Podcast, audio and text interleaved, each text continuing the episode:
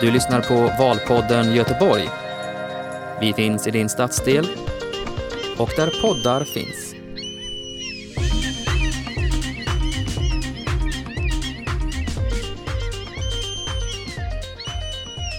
Ja, då är vi tillbaks här och eh, nu har vi övergått i ett författarsamtal här som utgår ifrån en bok som mina kamrater här på scenen skrev tillsammans Göteborg mellan segregation och kreativitet och jag ska låta er presentera er själva. Vi kan börja med Jan Jörnmark här.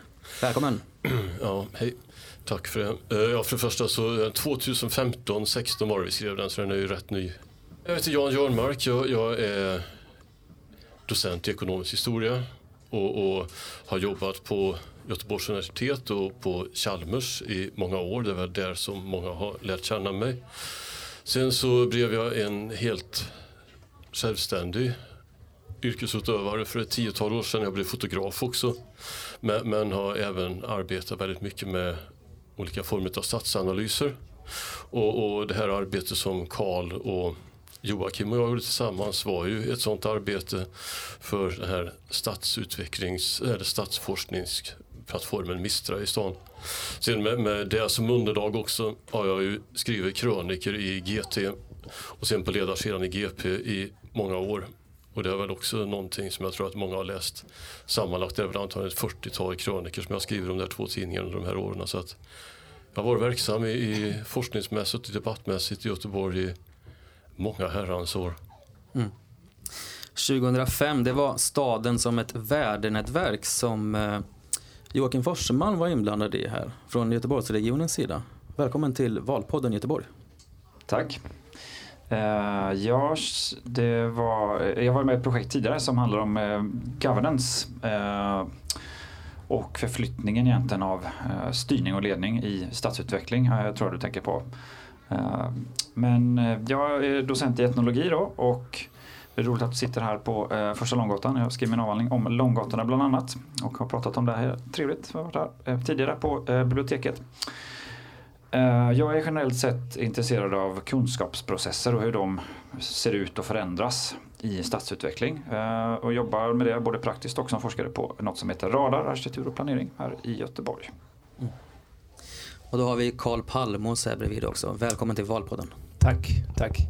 Ehm, bara för att förklara vem jag är, jag är också docent eh, vid Chalmers tekniska högskola, en avdelning som heter teknik, vetenskap och samhälle. Det är intressant här, vi är tre docenter som sitter här, vi skulle starta ett band. som Docenterna. heter, just det, fast det är låter bekant. upptaget. Ja, just jag tror det är det, så var det ja. Aj, aj. Okej. Obducenterna, ja det är nästa steg. Eh, och ehm, Uh, ja, uh, nu sitter jag och faktiskt jobbar lite med en ny bok uh, som också handlar delvis om stadsutveckling men kopplat till politisk teori. Olika perspektiv på hur demokratin bör fungera eller inte gör det eller så i relation till det. Jag stoppar Yes. Ja. Ja, ni har ju tillsammans författat den här boken Göteborg mellan segregation och kreativitet. Och eh, lejonparten kan man väl säga ändå har Jörn Jörmark skrivit och den tar ju upp en hur Göteborg som stad har växt fram. Och då börjar vi ju redan på 1800-talet, kanske ännu tidigare till och med.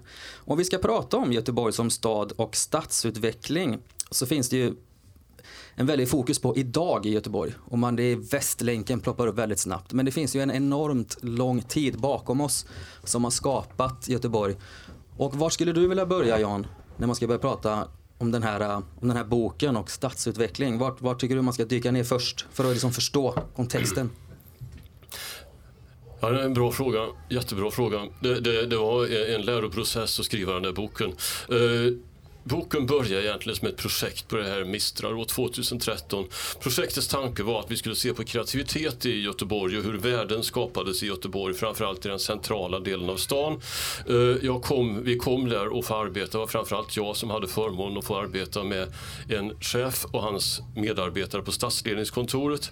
Eh, det som vi fick se där i form av en stad som drogs isär allt mer. En stad som var närmast plågad av segregation och, och där också de här utflyttningstendenserna som Vanholt pratade om nyss var någonting som hade demo, de, de, det, eh, de hade, nu kommer det alltid problem när barn, man kommer av sig, man är mitt i.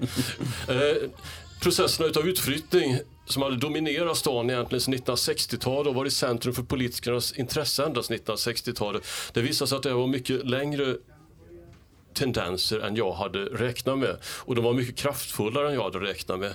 Det var enormt upplyftande och lärorikt att jobba med stadsledningskontoret och den datan som fanns där. Och de förändrade också sina sitt sätt att jobba så att jag kunde få fram ännu mer data via dem.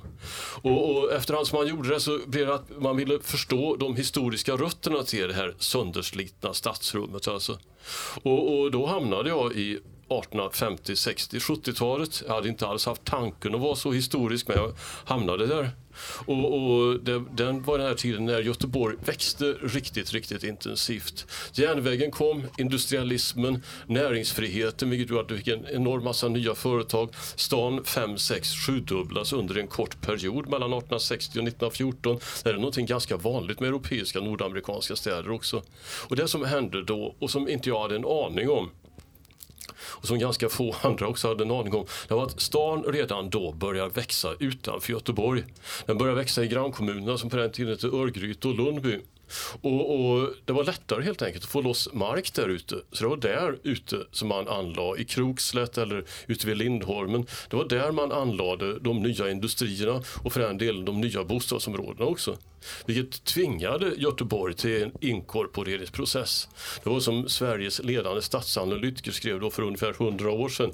Vilket jag har påmint om många gånger för att 100 år senare håller han på att få rätt. Han skrev det att om inte Göteborg inkorporerar Lundby, ja, då riskerar man att det växte fram en, parallell, en konkurrerande parallellstad på andra sidan älven. Och det är precis det som nu med Serneke och det som händer håller på att hända. Och, och det var ju kul.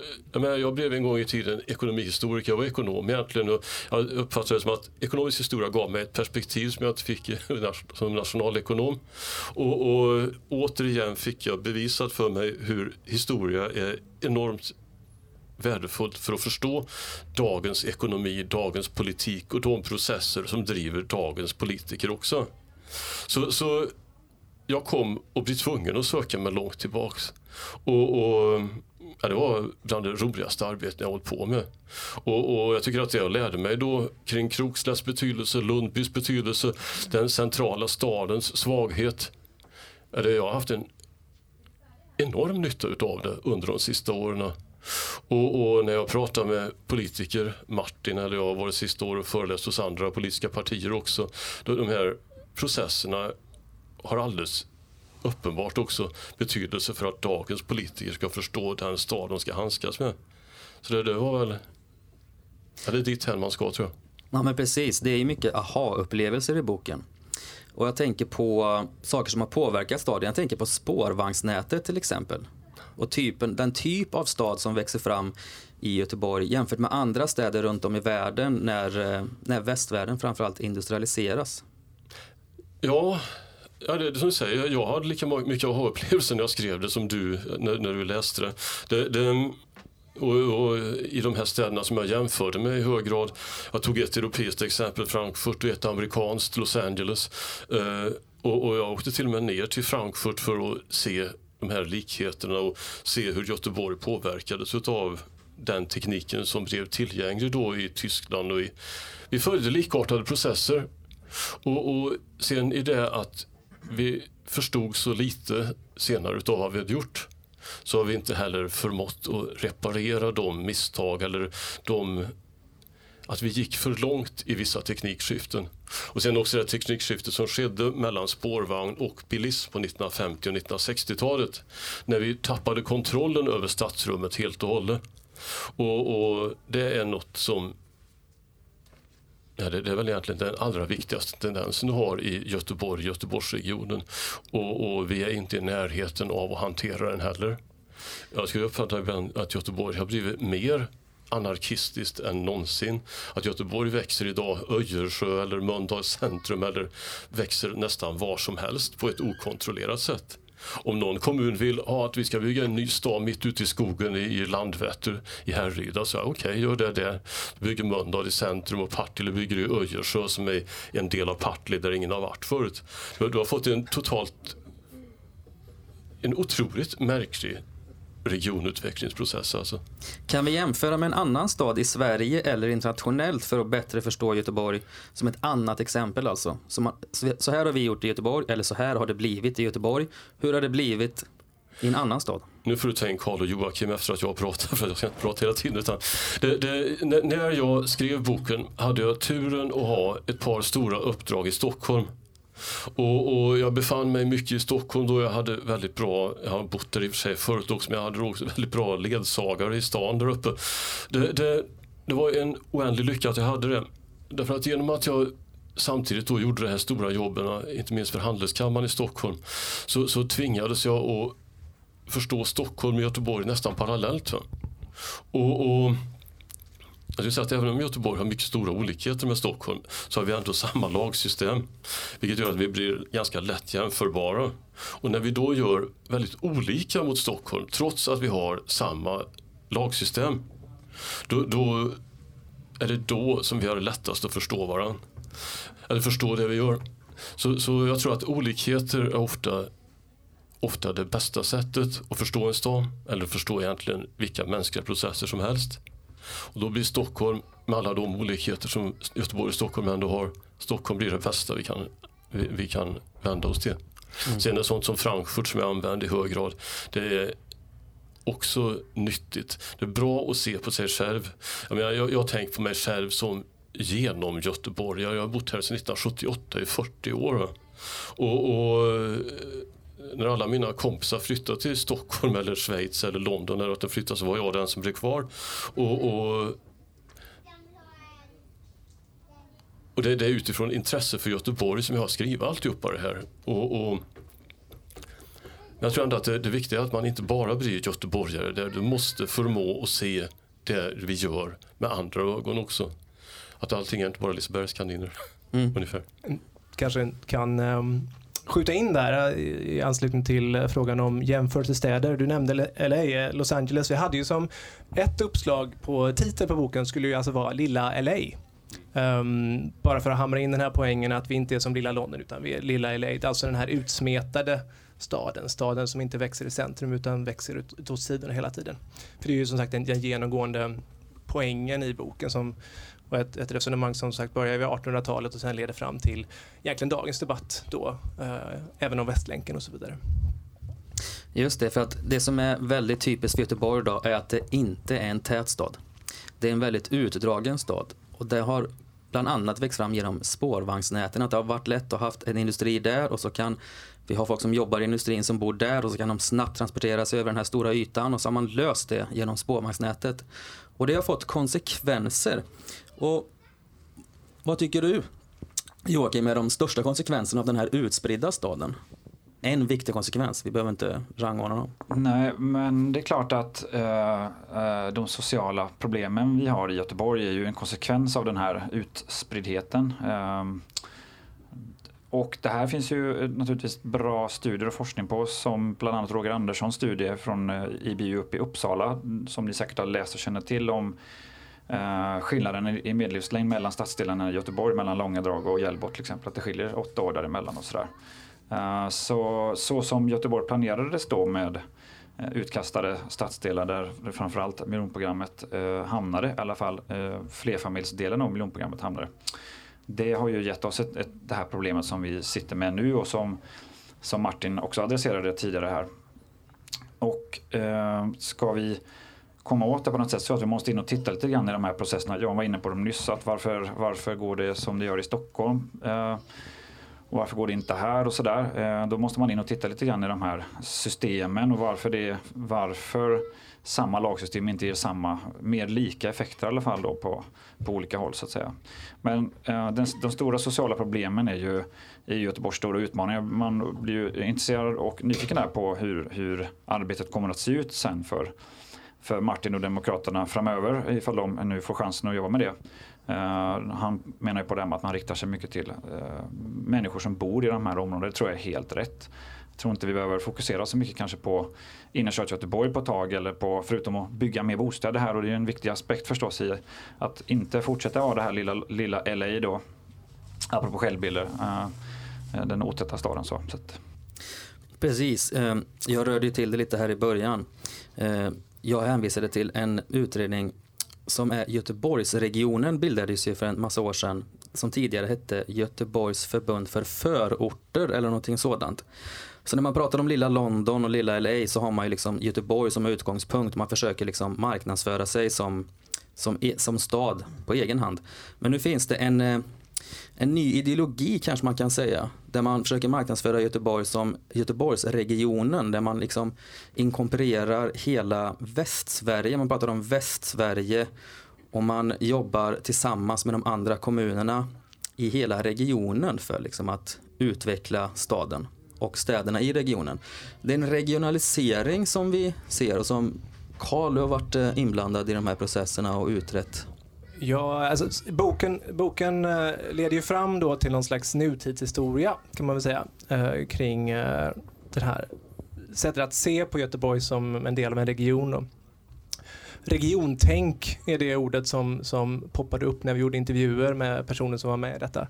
Och eh, det är det som plockas upp då. För er som lyssnar på podden kan säga att Carl just gjorde ett sånt här cita citationstecken i luften. Just det, just det. det är alltså ett direkt citat från intervjuer.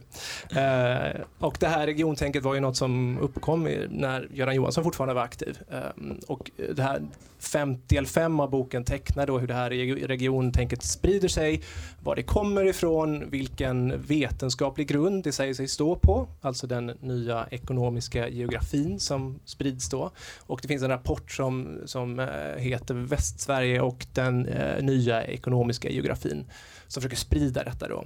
Och andemeningen där, det liksom teoretiska eh, ramverket för det här regionaltänket är just att man ser, om man ser till en nation, ser i de stora regionerna där tillväxten sker. Om vi i Göteborg vill växa så måste vi bli en del av en större region och kanske till och med om vi når ett arbetsmarknadsområde som når över den här magiska gränsen, kanske en miljon människor, så kommer tillväxten eh, kicka in rejält. Och då är frågan hur uppnår man det? Eh, jo, det skulle man kunna göra på olika sätt. Man skulle kunna förtäta in, inne i stan men man kan också sträcka ut pendlingsområdet längre. Och det som växer fram i relation till det här regiontänket är en föreställning om att det som måste göras då är som sagt att, att pendlingen, inpendlingen måste ökas på olika sätt. Och det här är en idé som, som sprids av eh, ett gäng aktörer som vi då kallar idéentreprenörer. Det är någonting som vi får från Paul Krugmans bok eh, som heter Valser om välfärd. Som handlar om hur ekonomiska teorier eh, sprids och omvandlas till policy på olika sätt. Då. Det är ju spännande att läsa om hur den här, eh, kan, kan vi kalla det för en ideologi? Kort bara. Uh, nej, inte den marxska meningen av, det är inte så att det här är en ideologi som finns där för att dölja någonting. Strategi bara kanske? Strategi, världsbild, föreställning. Ja. Men det, det beror ju på vad man lägger i mm. ordet uh, ideologi kanske, i och för sig. Um, jag tänker mer som ett tankesystem, ja, en jo, utgångspunkt. Jo, liksom. Ja, men i så fall, ja. Mm. Nej, men det är intressant att läsa om hur den växer fram och där du beskriver det, antar jag, eller det, vem det nu kan vara. Det är vi. Ja, precis. Ja. Att det finns den starka ledaren som är Göran Johansson och så är det hans eh, motsvarighet. Och så finns det idéerna bakom ledarna. Och det är intressant där hur ni resonerar om vad egentligen som är vem det är som har inflytande. Hur stor betydelse har den starka ledaren? Hur stor betydelse har eh, idéerna bakom och gör referenser eh, till, eh, till Keynes till exempel och eh, ekono ekonomen och eh, politikern. Mm. Hur, hur, tror du det ser ut där egentligen Precis, i Västsverige? Och, och där, där, pendlar ju då mellan, mellan, vi pendlar mellan olika förklaringsmodeller där. Å ena sidan skulle man kunna säga att vi helt styrs av idéernas makt, att den här nya ekonomiska geografin kommer in och tolkas på ett visst sätt och det är den som leder fram till att vi i slutändan nu sitter och har tunnlar som håller på att byggas under vår stad. Eh, men samtidigt så har det ju såklart att göra med, med starka män, det vet vi ju redan i den här eh, i den här stan. Det är klart att det faktum att Göran Johansson köpte den här tanken om regionförstoring och ett större lokalt arbetsmarknadsområde så spelar ju såklart roll. Och sen finns det också frågan om alltså, i vilken mån handlar detta om Göran Johansson som person och hans förtroendekapital och i vilken mån handlar det också om det som Martin faktiskt också var inne på här lite, hur Göteborg är konstruerat rent institutionellt med våra kommunala bolag och hur de fungerar som maktapparat då. Så allt det där hänger samman. Joakim? Ja, jo, jag tänkte hänga på där också att eh, eh att ett sånt här system blir starkt och fungerar handlar inte bara om personer utan också om, om systemet i sig av idéer som byggs upp. Och i det här fallet så blev ju det här dokumentet eller den här studien eller skriften som togs fram eh, blev ju utskickat så att säga av de här personerna eh, med ett budskap att det här är intressant, det här kan vi titta vidare på. Som sen blev underlag egentligen för en större typ av diskussioner med alla kommunerna i, i GR då, alltså det som förut hette GFF som du var inne på eh, nyss. Som blev GR, alltså Göteborgsregionens eh, kommunalförbund. Eh, sen så bildar, skapade man ju liksom olika artefakter utifrån det. Bilder eller kartor och sånt som alla kunde liksom samsas kring. Och till slut hamnar man i det här Eh, större systemet som blir svårt att säga emot oavsett om kanske, låt säga nu, leker med tanken att Göran hade ändrat sig och tyckte att det kanske inte alls var en bra idé. Så detta börjat leva ett eget liv istället och blivit regionens hela föreställningsvärld att det är detta vi går emot och då samlar man på det sättet också in andra kommuner i, i det. Och till och med Grästorp kanske då blir en del av eh, lilla LA, liksom en stadsdel långt ut i någon slags eh, bilburen periferi. Jag är från Skövde, är det en del av lilla LA? Absolut. Ja men det är bra. Det tror jag alla i Skövde kommer uppskatta att höra. Eh, om vi tittar på den, alla de här processerna från ett demokratiskt perspektiv då. Hur demokratiska är de här processerna egentligen? Finns det liksom eh, det är en ganska, det är en ganska tuff miljö där tänker jag, de här grejerna växer fram. Det är enorma summor pengar. Mm. Jag kan fortsätta lite där. Jag tycker det är väldigt intressant som, som fallstudie, alltså uppkomsten av regiontänket och hur det sen materialiseras i de här olika byggprojekten. Just att, att man ser hur det här är en politisk projekt, eller en politisk process som man brukar ju alltid prata om att politik är det möjligas konst och så vidare. Um, och att det är en process där många olika delproblem försöker lösas eh, som egentligen inte handlar om till exempel en, en regionförstoring eller så, men, men, att man försöker lösa en massa olika inbördes problem genom en annan större lösning som patchar ihop allting. Det är alltså inte en det är väldigt påtagligt att det, det inte finns en, en tydlig så att säga, rationalitet, att allting, eh, det utfallet vi får är inte nödvändigtvis en, en, logisk följd av alla de här små maktspelen som leder fram till det. Nu, nu är jag inte särskilt tydlig med vad jag... Förstår ni vad jag menar? Det handlar om olika allianser som skapas, det är en del kohandel, det är olika idéer som kommer in. I den här stora man brukar ibland prata om att den här politiska processen är, det är ungefär som korvstoppning. Va? Att man vill inte se vad som går in i processen men ut kommer en mm. korv som förhoppningsvis är god. det är lite det som, som vi ser pågår här och på ett sätt tror jag att demokratin måste fungera så. Att, att, att den, den är bättre än vad den ser ut på nära håll. För det här är en process som ser ganska kaotisk och mm. eh, ologisk ut på nära håll. Precis, men de flesta gillar korv. Liksom. Eh, ja, jag tänkte vi ska ta frågor om ett litet tag. En liten stund bara. Jan han är väldigt ivrig att hoppa in här nu har jag sett. Uh, jo, nej men Ja, så jag tror att kanske möjligen det jag säger ansluter till din fråga också om det. Det, det, det, det som Karl pratar om här.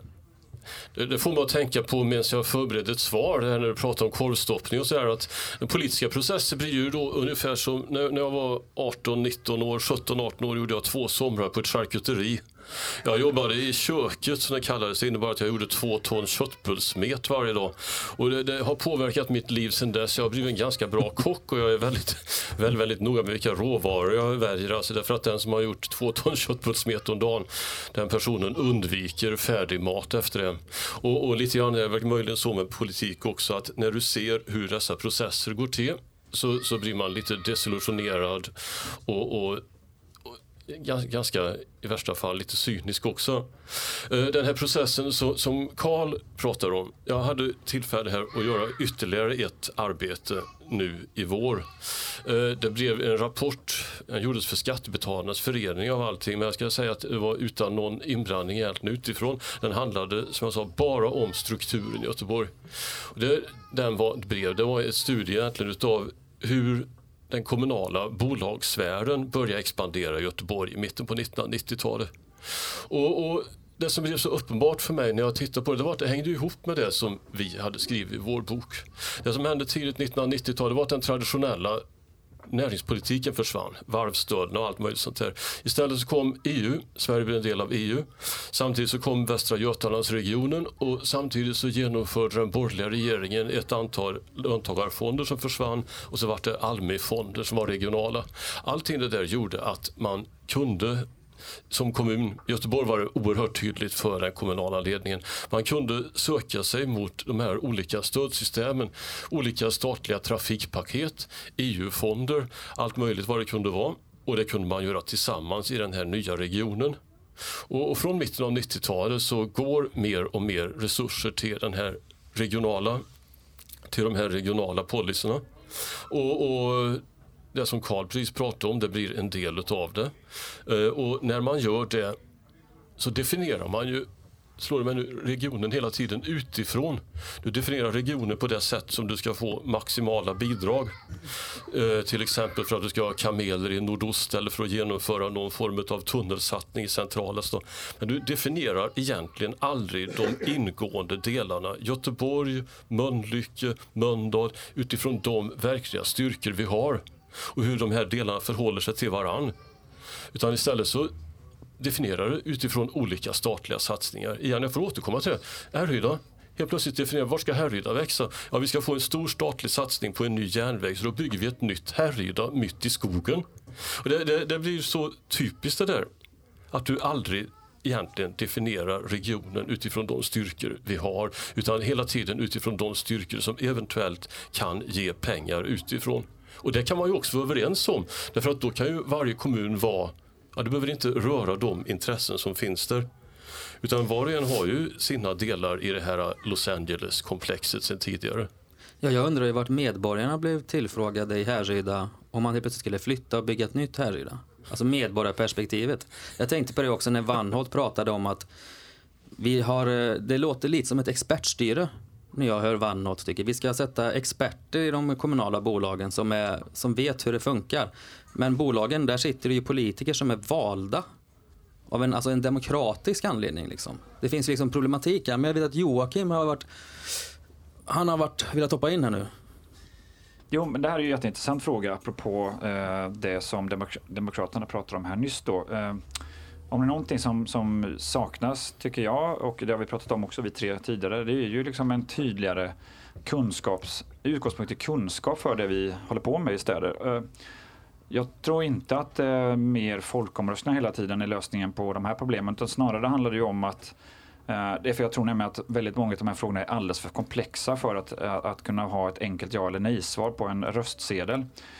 Däremot så tänker jag att vi måste förbereda politikerna mycket bättre de måste också kräva mer eh, tydlig och evidensbaserad underbyggd kunskap för de beslut de ska ta.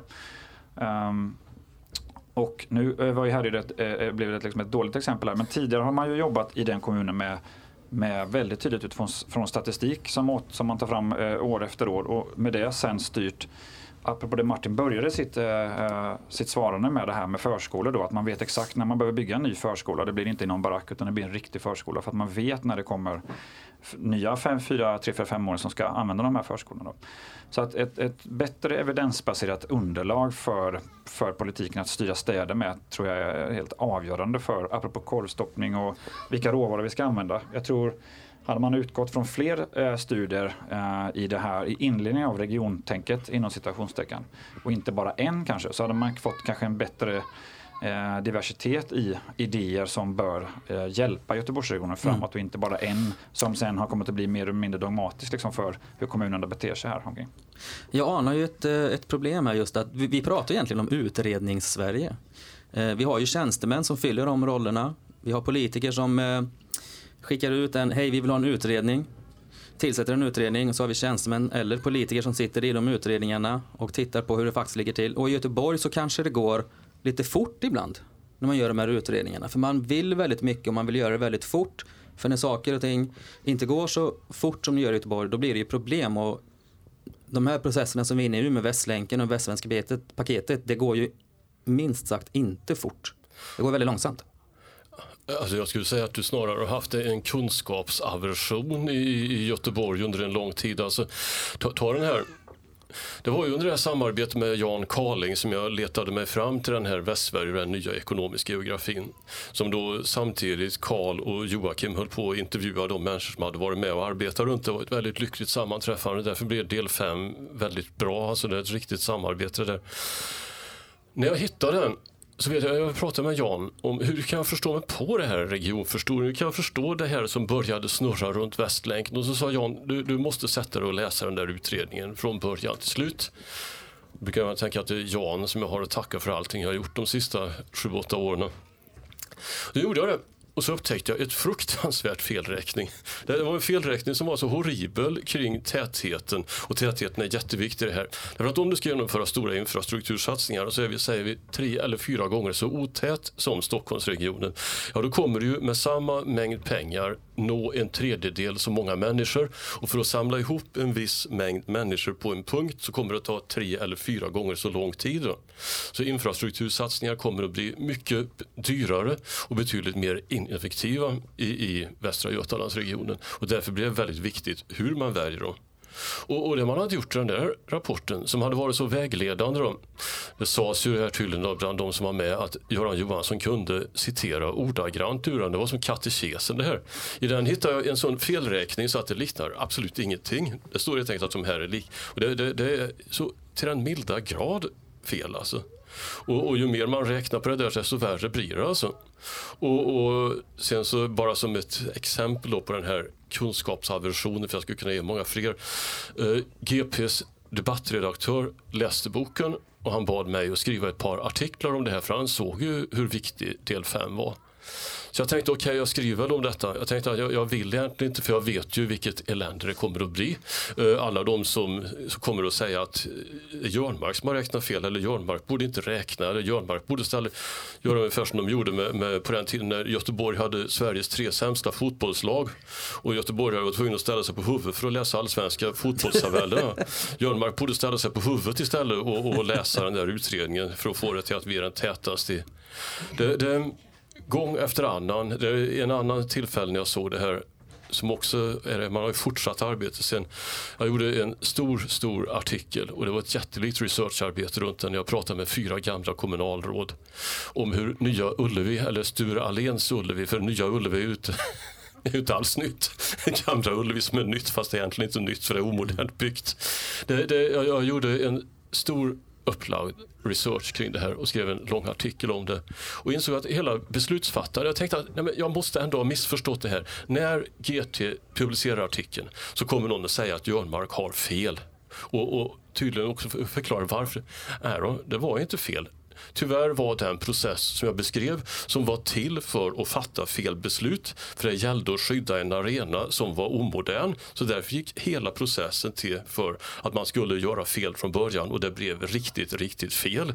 Det är inte ens ordentligt tak på det här nygamla Sture Alléns Ullevi och alltihopa skakar ifall folk hoppar och så vidare. Så det blir till och med mer fel än man hade hoppats. Det, det, det, det, det jag börjar inse då det, det är att du hade någon gång, där, det går tillbaka till mitten av 1990-talet, där när det här med regionen och EU-pengar och allt vad det är blir så viktigt. Där skapas det ett antal processer som gör att du blir nästan predestinerad till att fatta fel beslut.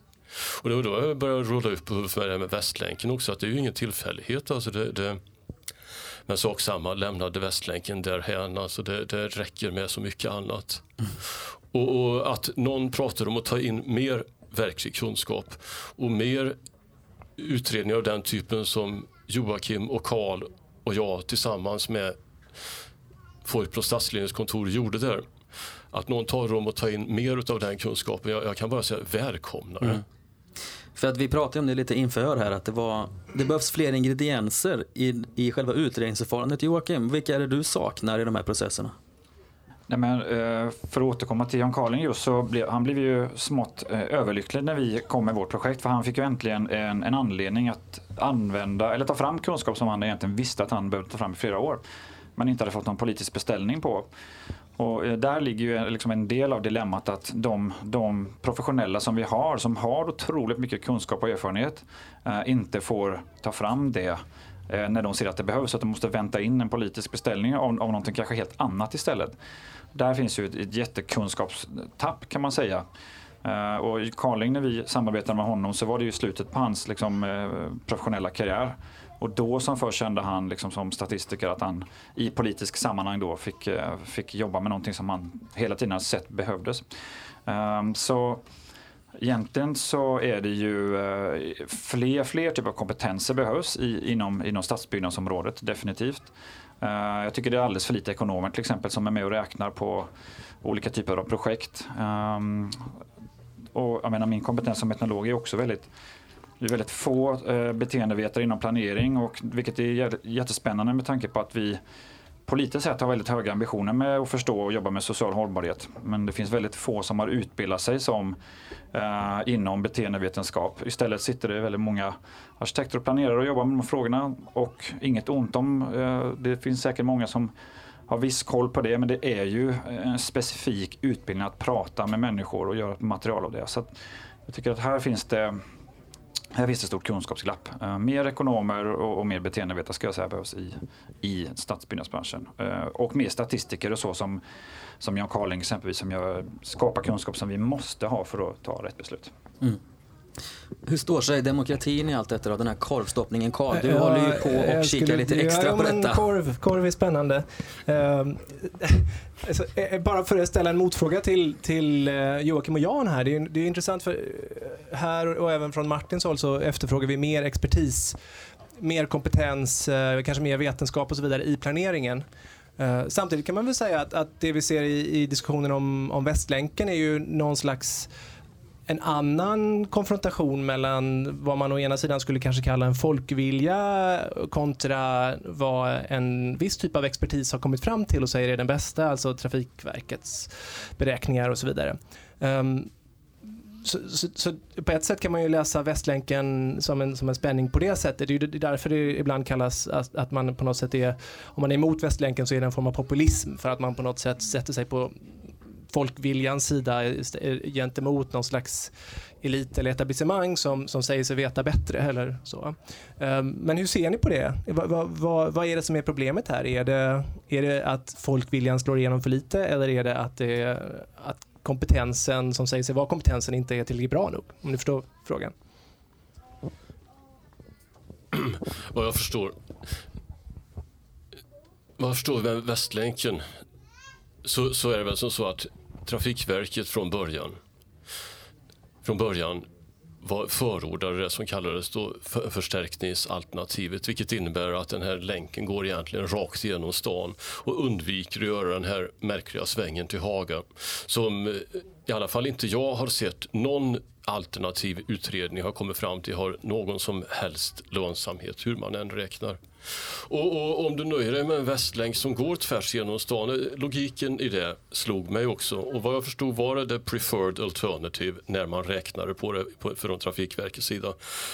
Logiken i det slog mig väldigt väl när jag var i Stockholm här för två veckor sedan. De har i sig problem med sina, sina rulltrappor nu då. Men, men bortsett från det. Deras pendeltågstunnel går rakt genom stan. Den går ner under Södermalm, den fortsätter under Centralen. Den går sen rakt fram till Odenplan och kommer upp sen borta i Solna. Anta att du gjorde en sån tunnel som liknade den i Göteborg. Att du inte, som i Stockholm då, skulle vara motsvarande, du gjorde en, en omväg helt plötsligt vid Odenplan. Du svängde ut till Dagens Nyheter, huset på Kristineberg och sen körde du in till Centralen så att alla som skulle till Centralen fick ta en lång omväg, en 7-8 minuter också. Ja, jag kan inte förstå om vi nu går in i Västlänken, vilket var tydligen det alternativ som alla föredrog, vilket rimligen borde vara billigast också och som skulle spara en del av stan som vi inte vet vad som händer med sen. Varför inte det alternativet är det som vi pratar om? Det, det, om vi nu ska ha en pendeltågstunnel, om det är det trafikslaget som, vi har, som, som är det viktiga istället för spårvagnarna. Jag tycker det är en detaljdiskussion alltså. Men om vi har en sån länk, varför går den inte rakt fram? Vad ska den till motsvarigheten till Dagens Nyheter-huset att göra? Vad, den vad ska... kanske är på väg till eh, till Lindholmen. Man ska gå vid Haga och så ska man gå till Stenpiren och så ska man åka till Lindholmen. Nu hittar du ytterligare en västlänk och ju mer vi pratar, det blir det problem med västlänken det är så att du pratar om, om olika typer av troende på delar av Bibeln alltså, och hur många olika kristna riktningar har du? 35 stycken alltså. Så sitter vi här hela eftermiddagen och vi har ju några som är med här också så har vi 35 olika västlänkar. Nej, jag har ju länge haft också, beröringsskräck för den här frågan, västlänken, ja, för att den är så också, infekterad. Ja, det blir ju 35 västlänkar med en gång alltså. Ja. Och om detta vore en bra lösning som vore logisk så skulle du inte ha 35 lösningar. Då skulle det vara som tunneln i Stockholm, att den gick rakt fram. Och jag Vart är rakt fram? Vart kommer man då? Ja, det är den du har. Om du sätter dig på, på den här Citytunneln i Stockholm eller Citypendeln. Nej, så, i Göteborg. Vart hamnar man då menar jag? Ja, då kör du. Du kommer ner någon gång borta vid Korsvägen. Den svänger vid, vid centralen och går upp sen. Går upp sen i riktning bort mot, mot ja, det blir riktning bort mot Lerum. Precis. Alingsås. Jag tänker att det kanske inte rimmar med eh, man försöker nu, om vi går tillbaka till det här med förtätningen av Göteborg, att det här är liksom en viktig ingrediens i att förtäta centrum och bygga de här nya centrum på Lindholmen, på älvstränderna. Att man tänker kanske 20 år framåt. Ja, ja, du menar så. Genom att man förlamar innerstan i Göteborg så förtätar man på Lindholmen och i Krokslätt och i Mölndals centrum. Du har helt rätt, för det är precis det som håller på att hända just nu. Man, man har tänkt det att vi ska nu, genom att vi lägger en död hand, nu kommer alla som gillar Västlänken vara mig, det är ingen död hand, de kommer att bygga som 17 2040. Men vi, vi lägger ett parentes runt Göteborgs centrum nu i 20 år och så förtätar vi våldsamt på Lindholmen, Eriksberg, Krokslätt och Mölndals city. Och då får vi förtätning på alla ställen utom där Västlänken går. Ja men så har de tänkt, du har nog alldeles rätt. Det var så de tänkte. Du är logisk. Vi ska ju rätt. Eh, prata mer stadsutveckling på torsdag förmiddag med bland annat Älvstranden och utveckling. Skulle ni vilja skicka med någon fråga kanske till vårt samtal där som vi ska ha tillsammans med Ulrika Palmblad där som är en av projektcheferna, eh, David Karlsson från Nätverkstan och eh, även Po Tidholm kommer. Det är roligt med Po Tidholm då som har skrivit om resten av Sverige, om glesbygden och så. Och då behöver man inte åka så långt ut från Göteborg kanske för att komma dit. Eh, trots att vi är i Göteborgsregionen. Nej, det var elakt sagt kanske. Men Nej, men jag, för mig, jag tycker det är spännande, apropå det här med vilken kunskap och så är det som vi använder. Eh, jag menar, Västlänken och så, utan att jag vill ta ställning till den, mer än att jag hellre ser tågsatsningar än några stora bilsatsningar till. För det vill jag inte se mer i Göteborg. Jag tycker vi ska titta på Röda Orm, varför kom den till? Varför har vi fokuserat så mycket på det, det vet vi väl i och för sig. Men uh, jag tycker man kan uh, kritisera mer saker än, än just det här storslagna infrastrukturprojektet. Då. Men jag skulle vilja se eh, generellt sett mer långsiktigt lärande i stadsutveckling. Eh, framförallt i den här stan. Eh, hur man jobbar med det. Hur tar man reda på och förstår det som händer till exempel kring Västlänken. Varför blir det här folkmissnöjet? Vad är det som har bidragit till det? Eller varför är det så svårt att få igång Frihamnen eller eh, Skeppsbron? Eh, vad är det som inte finns i termer av förståelse för att, eh, så att vi hamnar i de här situationerna hela tiden som, som ju tyvärr gör att man nästan skäms att vara göteborgare när man åker runt på olika stadsbyggnadssammanhang runt om i, i, eh, i Sverige och sådär. Så att jag skulle vilja veta någonting om, om hur man säkerställer det långsiktiga lärandet i, i den här staden. Jag tror det är svårt att få svar men jag, det, det är en utmaning. Den vill jag få svar på. Ja men det är väl en jättebra fråga. Mm. Vad säger du Karl? Mm. Jag tänker fortfarande. Um, mm. Jan, du kan... Hoppar till Jan. Har du en fråga till uh, nästa samtal där vi ska ha stadsutveckling på lite mera framtids... Där vi blickar framåt. Kanske till Ulrika Palmblad på Älvstranden Utveckling. Jag tycker att det som Joakim sa var, var bra. Och, och, så kan du hälsa till David också, som är en god vän. jag ska göra. En, en, en, sista fråga från mig då skulle väl vara lite mm, Just utifrån att vi pratat det här om, om eh, vad det är för idéer som, som driver planeringen och om den expertisen är det vi vill ha eller inte, om det är fel expertis och så vidare, den här frågan vi just lyfte. Jag skulle vilja höra från från deras håll om de känner att deras så säga, tolkningsföreträde på vad som är god planering är underminerat nu. Framförallt inför det här valet då när vi ser Demokraterna komma och säga, komma med sin alternativa beskrivning om vad som, vad som pågår och hur, hur väl det fungerar med de kommunala bolagen och, och så. Just det. Mm. Ja, det är inspelat och jag ska anteckna det. Jag tänkte passa på nu innan vi avslutar och släppa in frågor från publiken som jag avvisade tidigare här. Så nu är ni jättegärna, om ni fortfarande har frågor, får ni komma fram och så får ni en mikrofon i handen. Annars kommer de som inte är här höra frågan. Mm, välkommen fram. Jag kom på en ny fråga istället för den andra. Den andra handlar lite om näringslivets påverkan till angående regiontänket.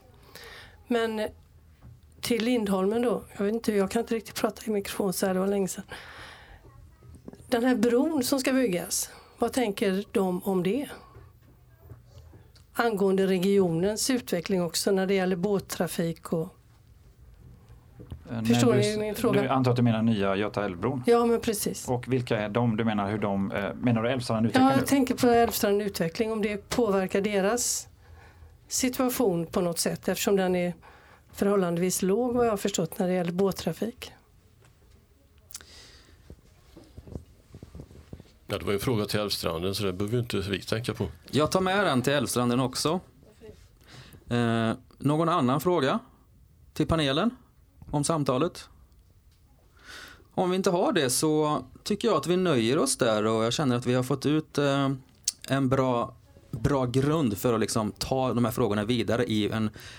Vi ska ju faktiskt rösta snart allihopa.